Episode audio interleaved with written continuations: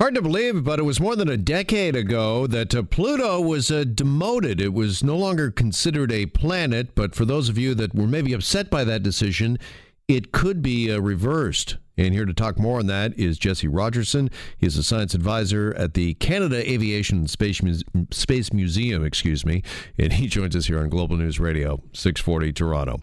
Hey, Jesse, good afternoon on this Monday. Thanks for the time. Hey, Jeff. Thanks for having me. All right. Uh, there's a couple of real big brains in the uh, science uh, world that are set to debate this. Alan Stern and Ron Ekers. Uh, they're going to go head to head, and uh, we're going to try to decide whether or not Pluto should be back in the Planet Club. Yeah, it's. I mean, it's it's funny because it's still an ongoing debate, and I think that's um, my favorite part about this whole thing. Um, Alan Stern has some really, really great points. He's been a planetary scientist for a very long time. He was the lead of the New Horizons flyby mission, which flew by Pluto back in 20. When was that? 2015 uh, or 2017? Um, and uh, sort of re-illuminated Pluto for us because we we had only seen Pluto through telescopes until that mission flew by it. And uh, Alan uh, Stern and his group of people have some really great points Although, to, to be honest, I, I lean on the other side. There's some really great points on the other side of why it shouldn't be considered a planet, and and it depends on what your view is. If you're coming at it from a planetary side, or like a an individual object side, or from a full solar system view there might actually be multiple definitions we have to bring into this. Hmm. Okay, because originally, I'm trying to uh, correct me if I'm wrong here. I'm trying to remember, but Pluto was kind of downgraded, if you will, to a, a dwarf planet, and that was just based on uh, what we thought it was, uh, what we thought to be its size. Yeah, so it's it's sort of a bit of a complicated story, and it, and actually, what's really interesting about the planetary debate is that it goes back thousands of years, but we won't get into that. Um, Pluto was reclassified to dwarf planet because it was found that with where Pluto orbits, just just out beyond Neptune, um, there is a whole bunch of other stuff about the same size as Pluto that shares the same orbit as Pluto. So it'd be like if you were uh, at Earth's orbit and going all the way around the sun, you ran into other objects the same size as Earth. Like, but Earth is the only object the same size as Earth in or Earth's orbit. In Pluto's orbit, there are many other objects the same size as Pluto, and it actually is more like um, the asteroid belt than it is a planetary um, orbit. So the reclassification happened because there's literally hundreds of objects that share Pluto's orbit. And people started asking, well, are they all planets or are some of them planets? And how do we define what a planet is?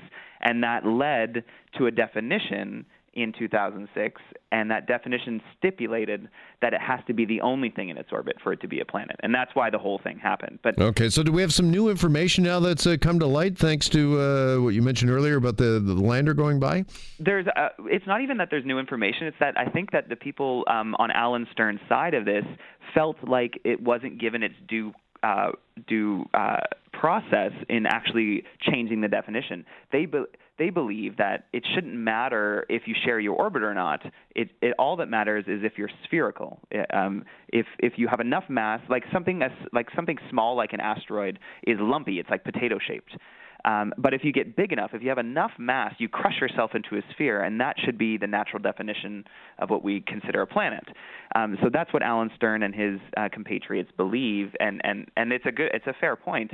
Um, and so they want to get that back in the in the discussion, and they want to um, converse more with the International Astronomical Union that made the decision and bring these these sort of old points to light. I would say it has not as much to do with um, flying by uh, with New Horizons as it did that the perhaps the debate never really fully ended. Okay, and uh, do you think that uh, this debate between Alan Stern and uh, Ron Ekers, uh, what are we hoping that will come out of that? That we will have uh, a true definition of the term planet? What is a planet? I think for me, this is this is going to be a really great debate because we haven't. It's been over ten years, like you said, since it's been redefined, and I think that the public has had a lot of questions about this. Like, why are we doing this? What's happening? And the real important part about this is that the reason we can't decide, or the reason there is still a debate happening, is because we still don't know. we are currently in the middle of redefining what our solar system is. We didn't know about things back when Pluto was discovered. It, it didn't share its orbit with anything because we couldn't see them.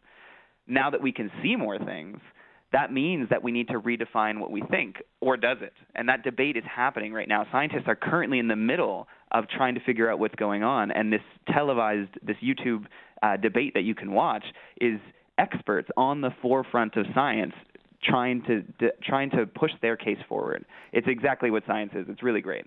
All right. Meantime, uh, what would we do if we knew that an asteroid was about to strike Earth? Yeah. That is the terrifying question that uh, NASA personnel will explore during a simulation that is set to play, take place uh, next week. And aside from being maybe uh, the most sobering and scary conference anyone could ever go to, uh, what are they trying to exactly figure out here? How to obviously defend ourselves, uh, defend Earth from uh, something like this happening? Yeah, this is a really, really cool exercise. It's basically like war games, but for astronomers and planetary scientists. Um, they set up a mock scenario and they said, okay, we have found, and this is not true in any way, shape, or form, but they set up the mock scenario that they have found an asteroid between 100 meters and 300 meters in size that has a 1 in 100 chance of impacting Earth 10 years from now. So that's a mouthful. But the idea is to set up the scenario and then set a bunch of experts to work on how they would deal with this. So there's a couple of things. Uh, one, um, how do you narrow down that chance? So if if the if you found an asteroid and it's got a 1 in 100 chance, what's the next step you would take to make it 1 in 10 chance or 0 chance? How do you how are you sure what's going to happen? Um, the next step would be um, to devise and launch a mitigation strategy, meaning what if there's an asteroid coming to hit Earth? What's the best way to deal with it? Is it deflection? Is it destruction? Um, there are things that could be done, and they would need to be figured out quickly and launched quickly, in, in especially in a scenario that is where the asteroid is going to hit in 10 years.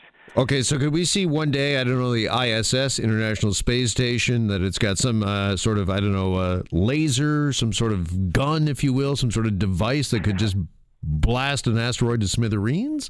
The way it would be done, so uh, lasers are actually an, an option. Um, however, it wouldn't be to blast it to smithereens. What you do, this is so cool. What you do is just because they, um, if you can find the objects and, and understand their orbits early enough, just a little bit of a touch of a difference um, can make uh, a, a, world of difference later on. So what I mean is, you take an, ast- uh, an asteroid and you shoot a laser at it, and you heat up one of the sides of it so it's really, really hot, and that heat would actually create a small propulsion on the asteroid and knock it off its orbit just a small, tiny amount that will have very, very big repercussions um, 10 or 20 years later.